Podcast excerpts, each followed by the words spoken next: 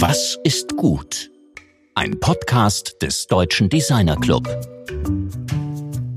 Hallo und willkommen zur siebten Ausgabe des DD-Cast. Mein Name ist Rainer Gerisch und ich bin Mitglied der Redaktion.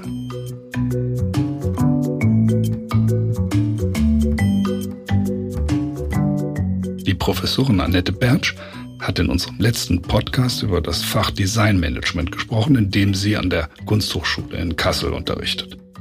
Sie vermittelt den Studierenden, wie man zum Beispiel Sprachbarrieren, die oft zwischen Auftraggebern und Gestaltern bestehen, überwinden kann. Das sei, sagt sie, bei aller kreativen Kompetenz des Designers ebenfalls eine wichtige Voraussetzung dafür, dass etwas Neues, Gutes entstehen kann. Genau diese Notwendigkeit versuchen wir mit unserem Podcast zu unterstützen. Jede Woche präsentieren wir euch dazu eine starke Stimme. Sie kommt aus allen Sparten des Design, aus angrenzenden Disziplinen, aus Wissenschaft, Wirtschaft und Politik.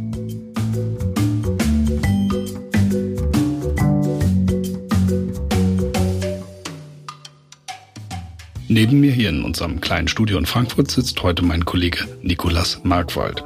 Er wird mit Annette Lenz sprechen, eine der bedeutenden deutschen Designerinnen der Gegenwart, die seit langem in Paris lebt und arbeitet. Das stimmt. Sie ist aber nicht nur in Deutschland bekannt, sondern vor allem international. Sie ist Mitglied in der Alliance Graphique Internationale. Sie hat die Auszeichnung in Frankreich erhalten, Chevalier des Arts et de Lettres. Und sie ist Professorin für visuelle Kommunikation in Genf.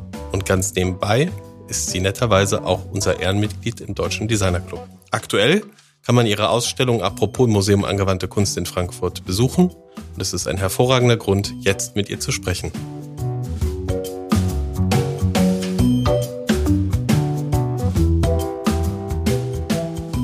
Bonsoir, Annette. Schön, dass wir dich heute Abend hier haben, dass wir miteinander reden können.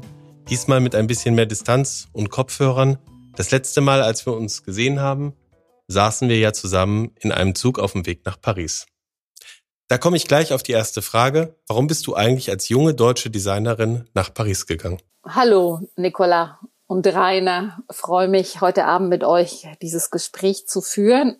Auf Distanz, wie wir es alle so machen im Moment eben. Warum bin ich nach Paris gegangen? Also ich habe zuerst mal in München an der Hochschule studiert, Kommunikationsdesign hieß es damals. Und danach hatte ich gleich ein sehr gutes Jobangebot in München. Ich wollte eigentlich sofort in die große weite Welt hinaus, aber das war einfach zu verlockend und habe dann ein Jahr in einem Atelier für Werbung und Gestaltung bei Günter Becker gearbeitet und da habe ich nochmal, sagen wir mal, alles, was mit Schrift zu tun hat, mit äh, Raster und Grid von der Pike auf gelernt. Günter Becker, der war bei Linotype in Berlin gewesen und ähm, das war nochmal so ein richtiges, äh, so, so ein Masterstudium für korrektes Arbeiten. Aber nach einem Jahr habe ich dann irgendwie gemerkt, dass mein Herzblut da nicht drin steckt. Und mich hat es dann eben doch noch in die Ferne gezogen. Ich habe gesagt, wenn nicht jetzt, dann werde ich wahrscheinlich wie die meisten meiner Kommilitonen in München bleiben. Und dann ähm, habe ich meinen Koffer gepackt und bin nach Paris. Paris sollte eigentlich die erste Station sein, äh, aus verschiedenen Gründen. Mein, sagen wir mal, Jugendtraum war eigentlich nicht Grafik gewesen. Ich wusste eigentlich gar nicht, was Grafik ist. Ich wollte eigentlich Filme machen. Und äh, da waren meine Eltern total dagegen, gegen das Filme machen und haben gesagt, naja, so, wenn du schon was ganz anderes machst als wir alle, also es war keiner wirklich in einem kreativen Beruf tätig. Also mein Vater ist Ingenieur, meine Mutter hat äh, also äh, in, in der Verwaltung gearbeitet dann, äh, dann, dann mach wenigstens irgendwas, womit du dann auch hinterher deinen Lebensunterhalt verdienen kannst. Und sie wussten nicht so ganz genau, was Grafik ist, aber äh, ich hatte Grafik studiert in, in München eben, weil es da auch eine Videoklasse gab und ich dachte, das ist so der Eingang durch die Hintertüre zum Film. Hatte dann auch ein paar kurze Erfahrungen in München mit Film und habe festgestellt, dass ich äh, damals war, das ist ja schon eine ganze Weile her, ich sage jetzt nicht viele Jahre oder doch, dass ich eigentlich äh, äh, das Tolle bei Grafik beim Studium entdeckt habe und das war eben, dass man so viel selbstständig arbeiten konnte. mittlerweile kann man ja auch alleine Filme machen mit den ganzen digitalen Geschichten. Das ging damals nicht. Da brauchte man eine riesen Crew. Und ich fand eben dieses autonome Arbeiten von A bis Z in, im Grafikdesign dann doch sehr spannend. Paris war ja damals so für mich auch der Traum, weil die französischen Filme hatten mir es irgendwie angetan und diese ganze Welt, die sich da gespiegelt hat. Und ich dachte, ja, Paris hatte für mich so den Flair vom Internationalen. Das ist, äh, also in Deutschland gab es ja nichts Vergleichendes. Zu der Zeit ist Berlin, da ist ja gerade mal die Mauer gefallen. Also ich bin 89 nach Paris gegangen. Da gab es äh, zwar die, die Metropolen, aber es gab ja nichts international Vergleichbares. Es wäre Paris, London, New York irgendwie.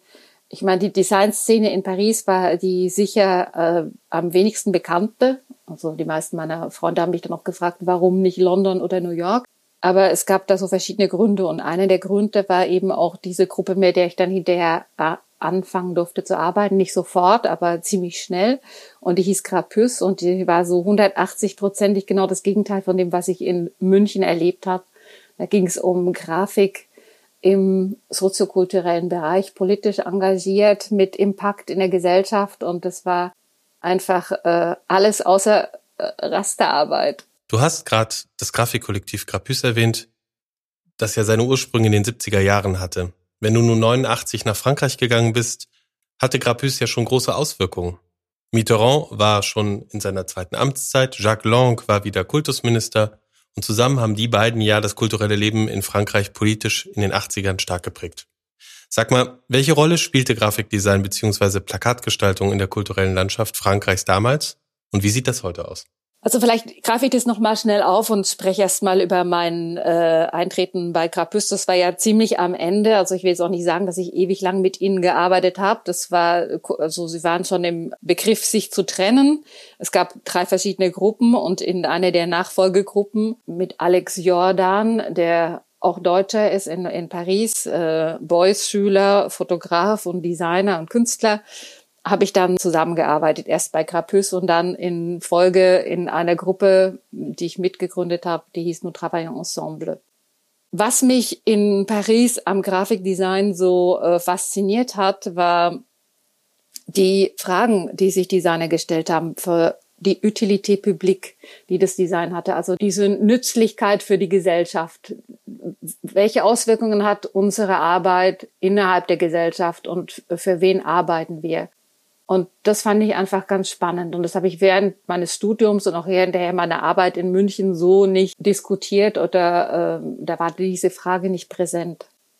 Ich war natürlich angezogen von diesen ganzen Plakatgestaltungen in Frankreich, die äh, mir sehr lebendig vorkamen, weil es ja auch politischen ein, ein, eine Maßnahme gab in den Städten, dass diese großen Plakatdispositive, diese Pano Deco, die Leuchtschilder für die Plakate oder manchmal auch keine Leuchtschilder, es konnten auch diese Litfaßsäulen sein, die wurden von einer Gesellschaft hier betreut, die den Städten die Betreuung und die ähm, äh, das Installieren in der Stadt umsonst angeboten hat. Und als Gegenleistung hat die Stadt die zweite Seite bekommen, also die wirtschaftlich interessantere Seite, die zur Straße hinging, hat Deko behabt und bespielt und die andere Seite bekamen die Städte für eben ihre kulturellen Veranstaltungen. Und dadurch gab es ziemlich viele und das ist in Frankreich auch ziemlich einzigartige Werbeflächen für die Kultur, die das Plakat sehr lebendig gehalten haben im kulturellen Bereich. Also es war sehr präsent in der Stadt. Jedenfalls, als ich ankam, war es sehr präsent im kulturellen Bereich. Und äh, es gab so einen Aufbruch, da das Design noch nicht so definiert war wie zu der gleichen Zeit in London oder in Deutschland oder Holland oder Schweiz oder in, in New York, gab es noch äh, was, was etwas verspielter war. Also in Frankreich war Grapus ein sehr, äh, eine sehr präsente äh, Gruppe also die äh, wirklich, sagen wir mal, der wichtigste Gegenpol zur Arbeit war von diesen, von den Werbeagenturen. Also es war die eine der wichtigsten äh, Gegenspieler und Designgruppen. Und äh, es ging, äh, die aus einem ganz einfachen sozialpolitischen Kontext geboren wurde. Wenn ich da jetzt ins Detail gehe, können wir zwei Stunden nur darüber sprechen. Ich glaube, die Zeit haben wir nicht. Aber für mich, ich nur um das ganz kurz zusammenzufassen, war das so ein Einstieg in eine ganz andere Geschichte von Grafikdesign, die mich einfach wahnsinnig gereizt hat. Ich wusste nicht genau als junge Designerin, was ich wollte. Ich wusste, was ich nicht wollte. Ich wollte nicht den Leuten mit äh, meiner Gestaltung irgendwie sie verführen zu Sachen, die ich äh, nicht für wichtig und wesentlich halte. Ich wollte auch nicht unbedingt, ja, Ich fand es interessant in Frankreich, dass es eben diesen Gegenpol zur kommerziellen Werbung gab und der war eben der sozialkulturellen Bereich. Was auch äh, ganz französisch spezifisch ist, ist, dass sie sich beiden, diese beiden Pole sich auch nicht überkreuzt haben, sondern die sind sehr getrennt geblieben, im Gegensatz zu anderen Ländern, wo man gleichzeitig für die Kultur und die Wirtschaft arbeiten kann. Da war es eben so, entweder man war Kultur, dann hast du auch für die Kultur gearbeitet, dann warst du für die Wirtschaft nicht kredibel oder glaubwürdig, oder du hast eben in der Wirtschaft gearbeitet, dann wurdest du von den kulturellen Institutionen nicht so sehr ernst genommen. Das ist ziemlich so geblieben bis heute. Es hat sich einiges geändert. Es gibt natürlich Brücken und es gibt äh, auch Gruppen, die mit diesen verschiedenen Layers spielen, aber das ist aber mal so das Hauptthema. Was den Vorteil hatte, dass es also diese Szene gab im kulturellen Bereich, in dem es einen ziemlichen Freiraum gab, gerade Städtekommunikation, die linken Städte eher natürlich.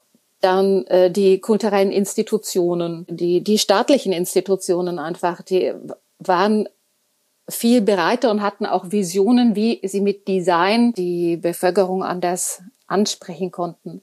Und ich glaube, darin liegt für mich so äh, der Reiz der Arbeit in, in im soziokulturellen Feld oder was man in dem Utilité Publique im Frankreich nennt, dass es einfach ein Design ist, was in den, in den öffentlichen Raum geht, in die Gesellschaft und letztendlich versucht, durch diese Arbeit das Leben der Menschen zu verbessern. Also, wenn man sich deine Arbeiten so anschaut, stecken ja in vielen von ihnen auch politische Positionen oder Reflexionen drin. Ich würde dich gerne fragen, was neben deinen Gestaltungsprinzipien deine Antriebsmotive sind. Sind es konkrete politische Statements oder die dich kontextbezogen interessieren und bewegen? Oder möchtest du vielleicht doch viel mehr un second regard beim Betrachter, also den zweiten Blick, provozieren? Was bewegt dich denn da?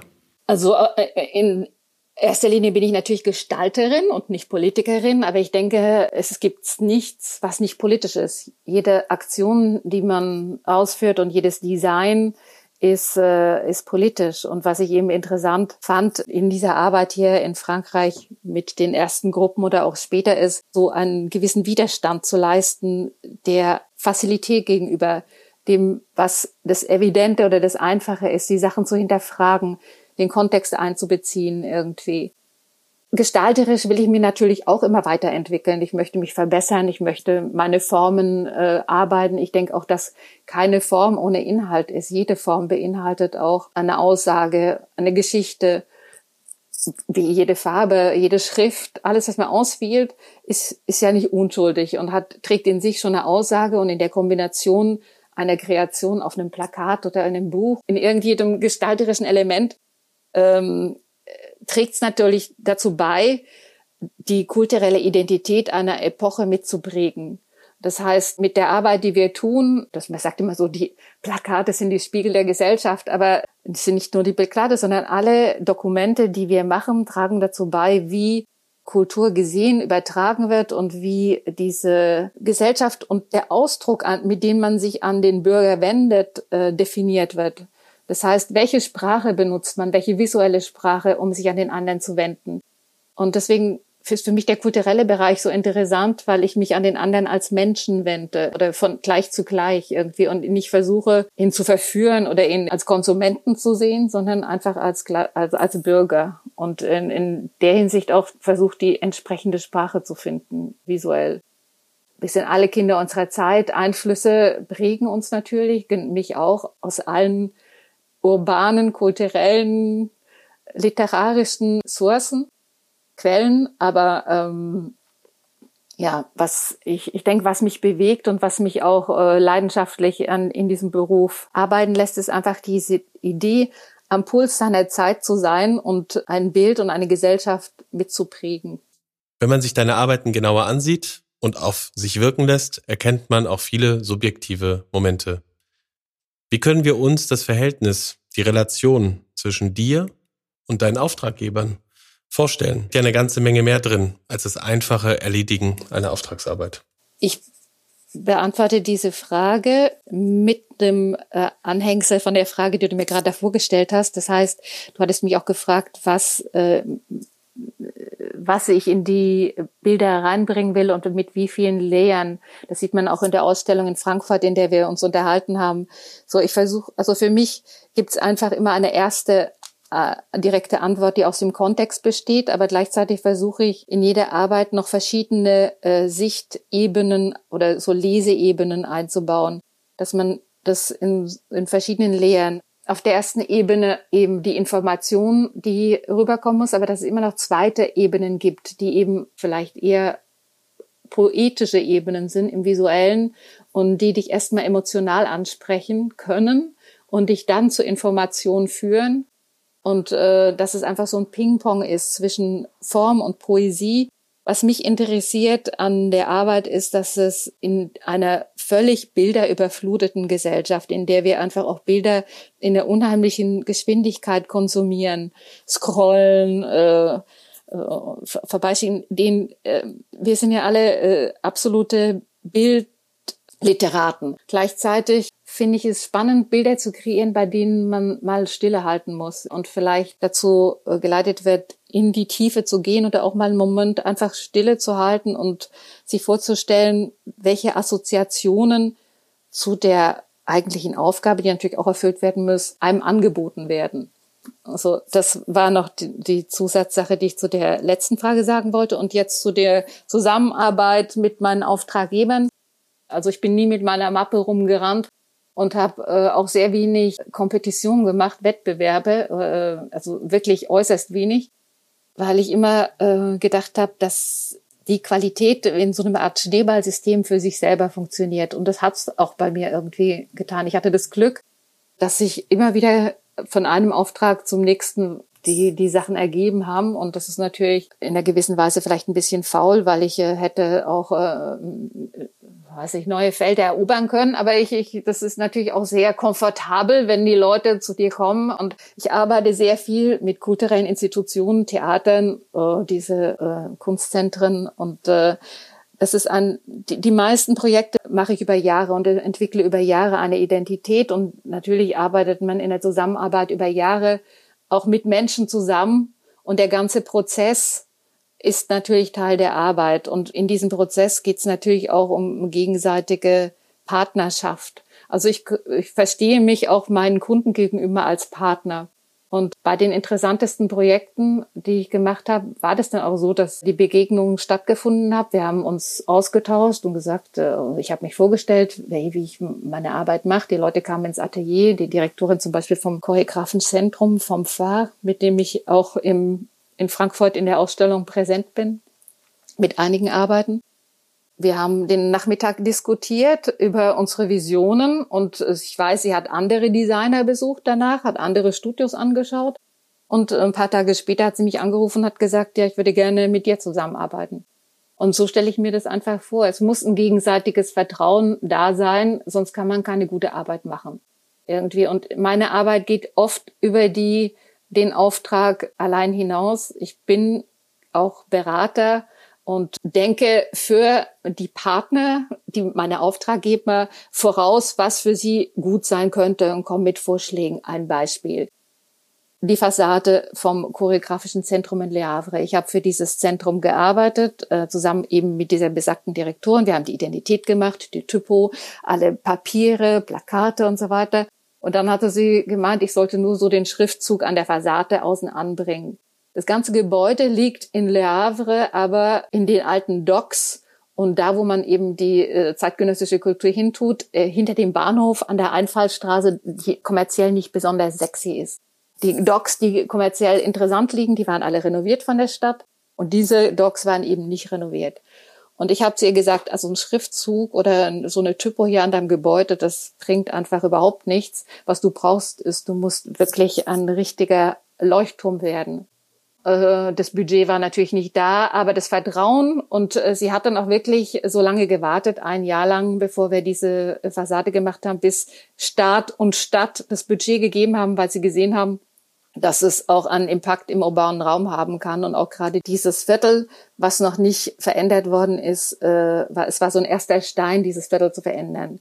Was ich damit sagen möchte, ist, Grafikerin zu sein, ist für mich nicht auf 2D, 3D-Animation limitiert, sondern auch auf den Raum. Ich habe mit einem Programmierer äh, eine, eine, App gemacht für diese Fassade. Es, es gibt eine Lichtinstallation, die äh, das ganze Jahr überläuft. Und es ist einfach für mich zu denken, wie man im, im städtischen Raum, im urbanen Raum, weil Design ja meistens eben im urbanen Raum stattfindet, mit dem Kontext und mit der mit der Bevölkerung in Dialog steht. Ja, wie Design im urbanen Raum wirkt und handelt. Annette, du hast gesagt, dass du den Bürger ansprechen willst. Ähm, du hast von der allumgebenden Bilderflut gesprochen und wie du versuchen möchtest, die Menschen da für einen Moment auch mit Bildern mal rauszuholen. Ähm, persönlich erinnere ich mich gerade, ich glaube, es war 2000 oder 2001 an die Pariser Metro und da hingen auf einmal Plakate, die waren weiß und magentafarben, ähm, plakativ und irgendwie apart. Ich glaube, es war da eine Reihe für das Theatre de Rungis. Ähm, und auch gerade, ich mache jetzt einen Sprung, wenn man deine aktuelle Ausstellung mit dem ähm, Titel Apropos betrachtet, äh, und da vor Ort ist oder wenn man in den Social-Media-Kanälen die Bilder der Leute sieht, die sich da drin selber fotografieren, hat man wirklich das Gefühl, dass du die Leute einen Moment zum Innehalten bringst. Was ist denn das Konzept dieser Ausstellung? Vielleicht ganz kurz zur Einführung. Die Ausstellung ist keine Retrospektive, sondern die beiden Kommissare, der Direktor Matthias Wagner-K. und Peter Ziska als Kurator, haben gesagt, wir wollen vor allen Dingen keine Werkschau machen, sondern wir wollen dass du mit deiner Arbeit hier ein grafisches Statement machst in der Ausstellung. Und ähm, da stellt sich natürlich die Frage, wie übersetzt man in einen musealen Raum Arbeit, die für einen ganz spezifischen Kontext in einem anderen Land kreiert worden ist, wenn man es nicht auf einer oberflächlichen, äh, dekorativen Ebene lassen möchte. Also wenn man einfach nicht sagt, ah, die Plakate sind aber toll oder farblich schön oder so, sondern wie kann man so eine Herangehensweise, also meine, wie, wie kann ich meine Herangehensweise in dieser Ausstellung übersetzen, in diesen Kontext eben, weil das eben die Spezialität meiner Arbeit ist. Ich arbeite kontextbezogen. Dann habe ich gesagt, das ist ganz einfach. Ich werde genau diesen Kontext Frankfurt das Gebäude von Richard Meyer, diese vier verschiedenen Räume, die vier verschiedene Thematiken ansprechen werden und diesen Parcours, der durch diese ganze Ausstellung führt, dazu benutzen, zu sehen, dass ich die Räume als grafische Elemente sehe, die das in dreidimensionalem Ra Raum übersetzen, wie ich zum Beispiel auf zweidimensionaler Ebene arbeite mit den Plakaten, aber die wirklich den Kontext einbeziehen, insofern als es einen Dialog gibt, zum Beispiel in dem Gang, in dem man hochgeht. Es gibt so eine Rampe, es gibt keine Treppen. Und einige meiner Bilder haben auch solche, ähm, ja, so, so Wege und Rampen äh, inhaltlich oder formal in sich. Und äh, das wird wieder aufgenommen an der Wand. Gleichzeitig wird die Natur repräsentiert gegenüber diesen sehr rasterbetonten quadratischen Gebäude. Und, und so äh, entsteht ein, ein Dialog es ist wahrscheinlich jetzt schwer zu verstehen für die Leute, die die Ausstellung nicht gesehen haben, mit dem Gebäude. Wände werden einbezogen, großfarbige Flächen, die einfach durch ihre Farbe wirken und äh, dann einfach auch Bilder quer durch den Raum gehängt. Es gibt eine Wand mit ganz großen Buchstaben, die Repetition heißt, Wiederholung und die dieses Wort wiederholt sich selbst dreimal, wenn man um die Wand geht, wie so ein kleines Mantra. Aber gleichzeitig war das installiert, weil es direkt gegenüber der Fensterfront war, die auf die Hochhäuser von Frankfurt, in denen die ganzen Banken und die ganzen Geschäftshäuser sind, sind. Und ich wollte einfach so einen kleinen, so ein kleines Augenzwinkern äh, diesen äh, Geschäftsviertel äh, zuwerfen, zu sagen, wir wiederholen immer wieder alles. Oder was wiederholt sich hier? Oder äh, die, die Wiederholung der Wiederholung unserer gesellschaftlichen und wirtschaftlichen Situation. Und ohne da weiterzugehen, ich möchte keine dogmatische Arbeit machen, in der ich den Sachen, äh, den Leuten sage, was sie denken müssen, sondern ich möchte eigentlich eher Fragen stellen und Öffnungen zum selberdenken anbieten, äh, aber trotzdem mit einem eigenen Standpunkt. Äh, da, da hängt dann auch so eine ganz kleine Serigraphie direkt zwischen den Fenstern rauf und die heißt Work War. Und in dem K, was von unten nach oben läuft, was wie so eine Spitze zuläuft, steht dann äh, Break the Glass Ceiling und das ist, geht auch nochmal in Richtung äh, der Geschäftswelt. Also diese Glass Ceiling, das hatte ich für eine Ausstellung gemacht zum Thema Frauen. Das ging Frauen um Arbeit.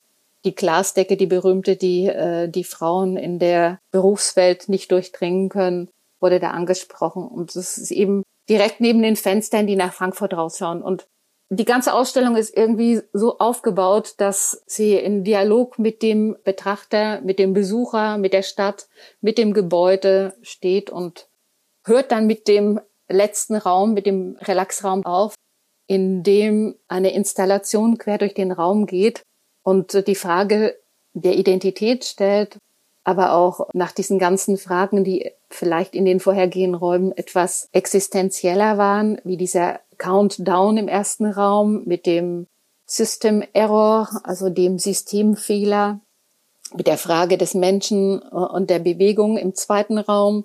Im dritten Raum geht's um äh, die Existenz, sein oder nicht sein, das ist hier die Frage. Und das sind alles Elemente, die aus Arbeiten kommen und Elemente, die wieder neu für diesen Raum speziell zusammengestellt und komponiert worden sind. Und gesagt, zum Schluss ist dann dieses Thema Relax, in der Art, äh, die die Frage stellt, Relax im Zusammenhang dieser, äh, dieser vorhergehenden Fragen oder auch Relax war die Identität für ein Theater in Frankreich, für das ich gearbeitet habe. Und es stellt eben auch die Frage äh, für die Kultur an sich, ist äh, Kultur da zum Entspannen und zum Divertieren oder ist Kultur da, um weiterzugehen als zu relaxen? Also so ein bisschen ein ironisches Augenzwinkern, wie und was wir unter Kultur verstehen. Ich schaue gerade noch einmal auf den Satz, der ganz am Anfang der Ausstellung zu sehen ist. Also wenn man die Rampe hochgeht zur ersten Etage auf der linken Seite, da steht, ich bin ein Teil des großen Ganzen und das ganz Große ist in mir. Ja, ich habe gezögert, äh, ob äh, ich diesen Satz äh, nehme oder nicht. Nicht, weil ich nicht an ihn glaube, aber weil es natürlich immer äh, die Gefahr in sich birgt, dass es so leicht moralisch kitschig ist. Aber ich denke, dass er in dem Zusammenhang der Ausstellung und da, wo er steht, in, in äh, sehr gut funktioniert. Und ich dachte eben auch, ähm, es ist ein Satz, der mir wichtig ist und der eben vom Zusammenhang aller Dinge spricht, an den ich glaube. Ich denke, dass alles miteinander verbunden ist und dass jede Aktion die wir haben, eine Auswirkung hat und dass jeder Verantwortung für alle mitträgt, egal wie klein seine Aktion ist. Und das wollte ich eben da ausdrücken. Und ich dachte eben, gerade nach dieser ganzen Corona-Geschichte, die uns passiert ist, passte das sehr gut. Liebe Annette, merci beaucoup. Und wir können allen, die uns zugehört haben, nur empfehlen, diese Ausstellung im Museum Angewandte Kunst in Frankfurt bis zum äh, 3.1. 2021 in wirklicher Realität anzuschauen. Und für alle, die nicht in Frankfurt sind, diese Ausstellung ist wirklich eine Reise wert. Das wäre toll, weil äh, ich kann so viel erzählen, wie ich will. Wir können auch Bilder posten auf Facebook, Internet und Webseiten, aber die wirkliche Erfahrung findet einfach noch im Real Life statt und in, in dreidimensionalen Raum. Encore une fois, Annette, merci et à la prochaine. Merci à vous. Danke euch. Tschüss.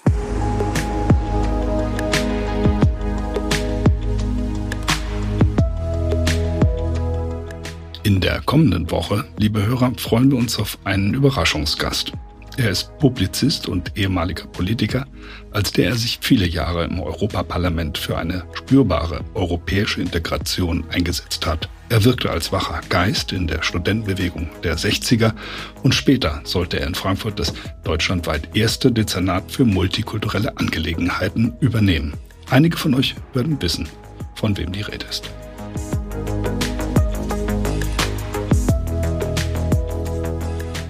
Alle unsere DDcast-Folgen findet ihr auf den gängigen Podcast-Plattformen und unter ddcast.ddc.de. Auf dieser Webseite könnt ihr zusätzlich wertvolle Informationen, Links oder Buchempfehlungen zu jedem Thema abrufen. Sehr herzlichen Dank fürs Zuhören. Wir wünschen euch eine vorzügliche Woche mit mindestens einem inspirierenden Museumsbesuch. Wenn nicht im MAK in Frankfurt, dann anderswo. Die Ausstellungsmacher und Kuratoren werden sich freuen, dass auch ihre Häuser langsam wieder in den Normalbetrieb zurückfinden. Eure DDcast Redaktion.